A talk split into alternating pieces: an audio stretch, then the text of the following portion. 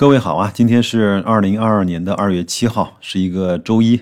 今天应该很多朋友都重新回到了工作岗位啊。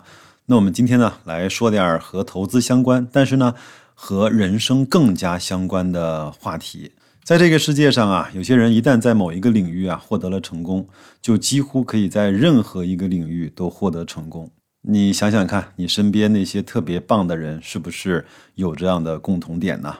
我首先声明啊，这不是鸡汤，我也懒得给大家去灌那些鸡汤。大家伙呢都是成年人，可以对自己的思想和行为以及投资呢去负责，也可以啊逐渐的对自己的人生啊去负责。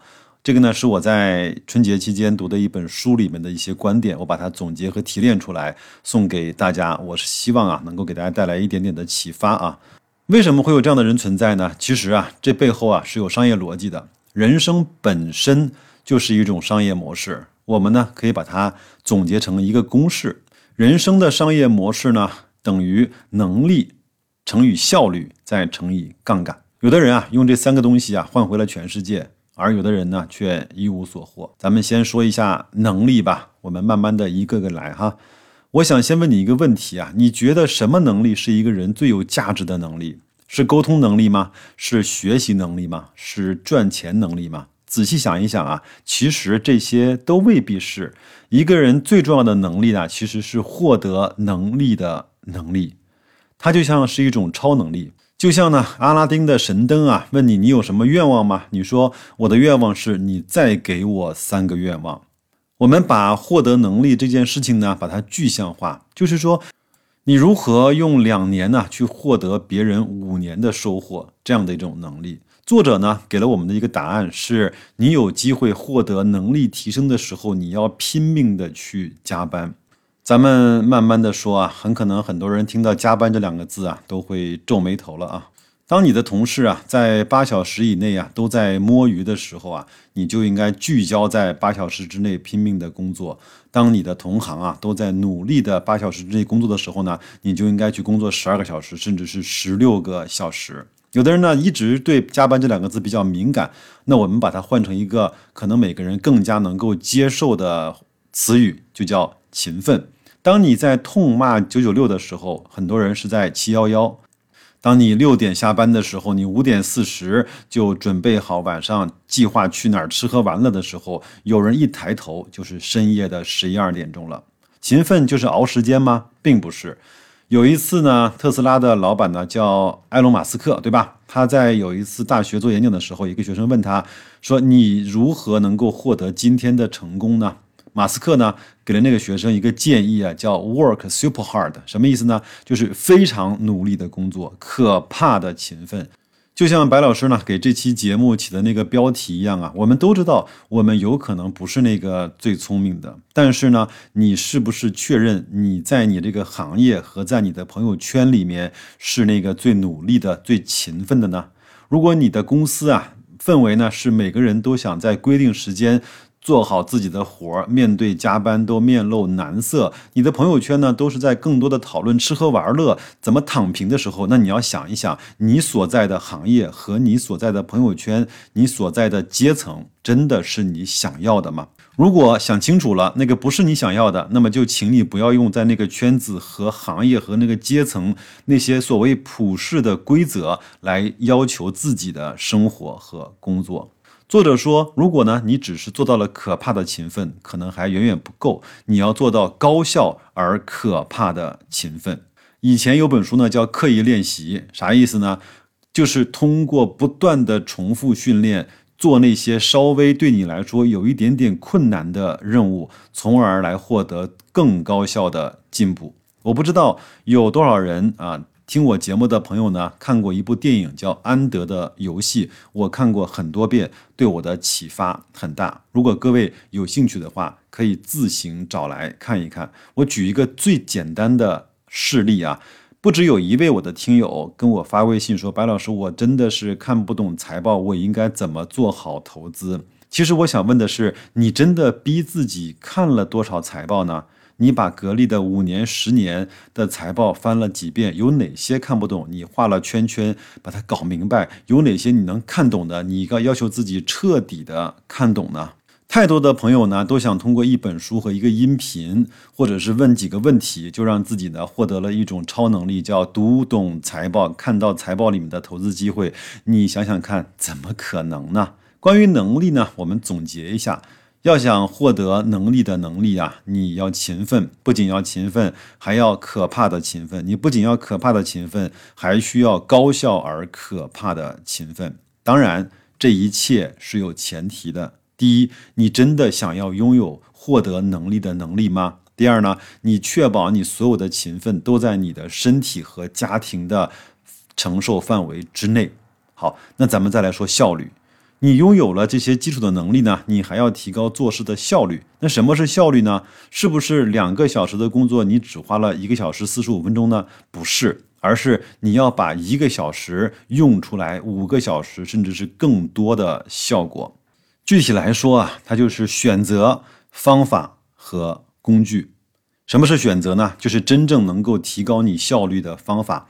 不是要从十七分钟里面省出十七秒，而是要用十七分钟帮你省出来十七个小时。对你来说啊，最有用的决策是用十七分钟来去考虑这件事情到底要不要花你十七个小时来做。这样的话，你就必须要考虑哪些事情是实现你人生目标所必须要做的。哪一些事情对你的人生目标是有帮助不大的？哪一些事情是你即使要失去现有的一些东西，也一定要去完成的？所以选择呢，是提高效率的第一要义。关于方法呢，我给大家举一个白老师自己的例子哈。我们公司呢有商务的同事，有一些商务呢，他效率非常高，因为他就是去掌握了别人不愿意、不敢、懒得去、没有想过去掌握的那些方法。他呢，甚至会去付费学一些表格的工具，去把那个一个又一个的提高他工作效率的公式的使用技巧搞得明明白白。关于工具呢，作者举了一个他自己的例子，这个呢也是白老师自己平时也非常喜欢用的一个工具。什么呢？就是他最长的状态呢，就是站在一个巨大的白板面前，把他那些想法呢，像小石子一样的扔在这些知识和储备的湖面上。然后迅速的把这些激起的浪花和涟漪记录在白板上，然后再把这些想法舒展、连接，形成结构，把自己呢从不能错的思维误区中解放出来。因为你如果用 Word、Excel 和 P P T， 你就会让自己不能错，写完就要不能改，对不对？然后呢，在白板上你就想到就写，写错就擦，有灵感立即的记录。一个好的工具让你事半功倍。这个其实是作者说的比较笼统，各位呢自己可以去做理解。有时候呢，我也闲来无事会去指导我那个孩子呢去写写作业。我跟他说，当你做数学题的时候呢，你先不要管他问的是什么，你把他每一个给你的条件用图形或者用画的方式在你的草稿纸上画出来。这样的话，等你画完这道题，它的解答方法自然就出来了，你会的自然会，有可能你不会的东西，你经过这样的图形化、界面化的东西画完之后，你也就会了。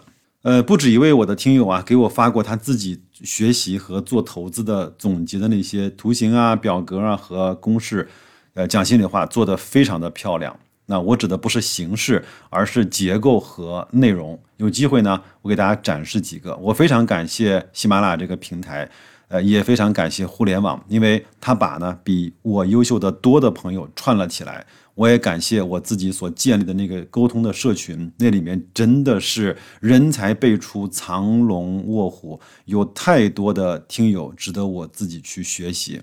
咱们最后呢，再来说一说杠杆。好像杠杆这个词啊，在投资上面，很多人呢是唯恐避之不及的东西。用了杠杆呢，就是洪水猛兽。但是在人生上面呢，我们其实是非常需要有杠杆的。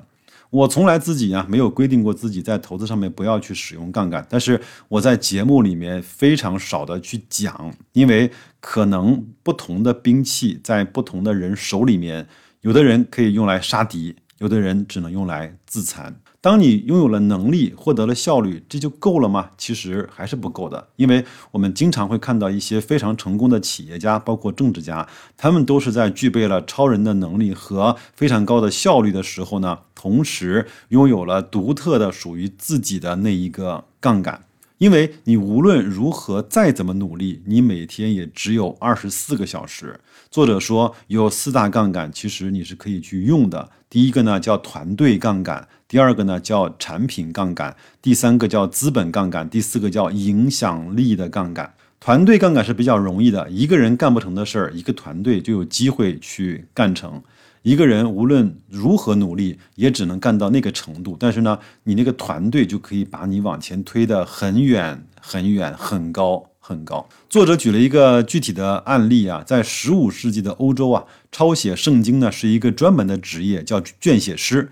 一个专业的卷写师呢，一年大概能够抄一本圣经，所以在那个时候，你如果要买一本圣经所花的价格，其实是买了那个卷写师一年的工资，对吧？所以那个时候只有富人才能够买得起圣经。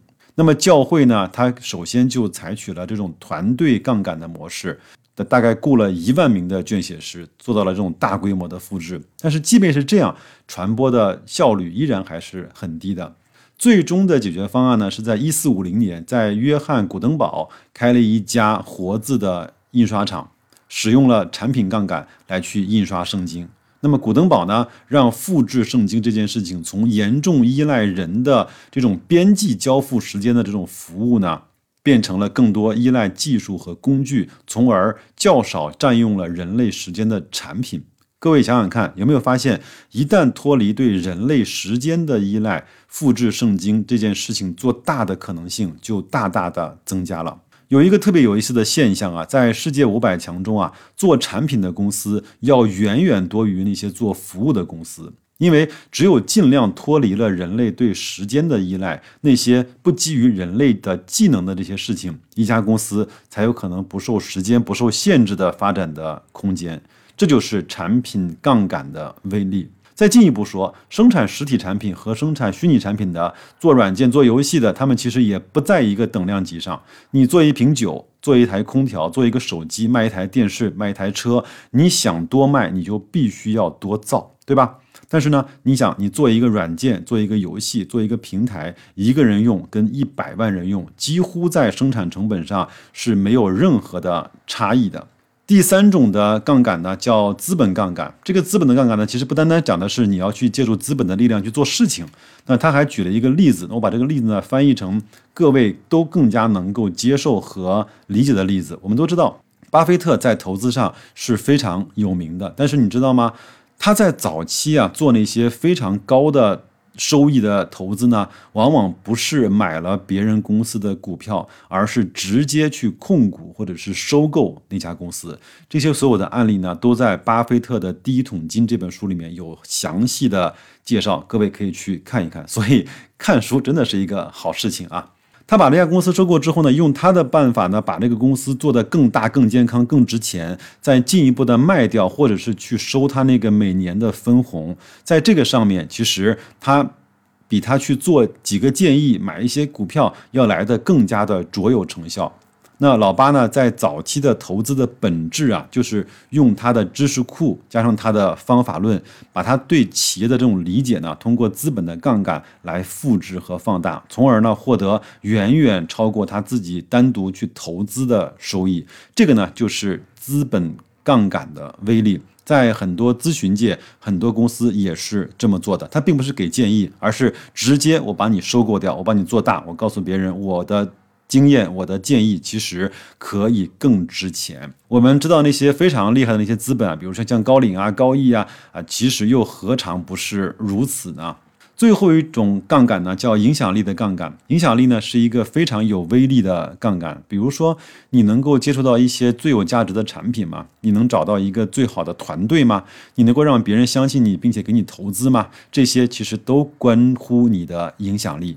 作者啊，特别擅长把这些抽象的观点把它给具象化。他说，在影响力上面，你要具备三种能力。第一个呢，叫演讲的能力；第二个叫写作的能力；第三种呢，叫建立人脉的能力。演讲和写作啊是两个大规模的杀伤性的武器。如果你想去持续扩大自己的影响力，你要去坚持的去做这两方面的训练，因为它的传播是非常快和高效的，而且它传播呢几乎也是没有成本的。你的一次的投入啊，就会带来非常持续和高效的产出。这个呢，白老师在这几年做节目的过程中啊，我是非常深刻的体会到了这一点。那什么叫建立人脉呢？是我们认识很多人嘛。其实人脉呢，它和我的理解是一样的，就是人脉呢，不是那些能够帮到你的人，而是你能够帮得到的人，其实才是你的人脉。当然互相帮助就更好了，对吧？但是呢，使用这些所有的杠杆的前提是你必须先拥有强大的能力作为内核。所以啊，人生啊是一种商业模式，要想获得成功，就看你能够拥有多少能力，能够达到多高的效率，以及使用了哪些杠杆。有的人用他们换回了全世界，而有的人却一无所获。想一想，那些一无所获的人，也许呢，就是因为没有带着杠杆，没有去寻找支点，就想去撬动全世界。最可怕的能力是获得能力的能力，最可怕的效率是伸缩时间的效率，最可怕的杠杆是撬动人心的杠杆。今天啊，是虎年市场开盘的第一天。我不想呢给大家去讲更多具体的那些所谓的投资的方法，我就想问一下我们自己啊，你觉得你自己聪明吗？如果你还不够聪明的话，你够勤奋吗？你知道如何勤奋吗？刚才我在节目里呢说的这些所谓的这些东西，有没有对你产生一点点的启发？你该如何在虎年去改变一点点自己的工作方式跟努力的程度呢？我是白老师，我在这儿跟大家一块儿去更努力，去获得更高的效率。在必要的时候，我们要拥有自己的人生的杠杆，尽可能的让自己啊，在这些所有的前提下面，获得更多应该属于自己的财富、人脉和宝贵的人生经历。那就这样吧，祝各位今天开盘大吉，工作顺利，再见。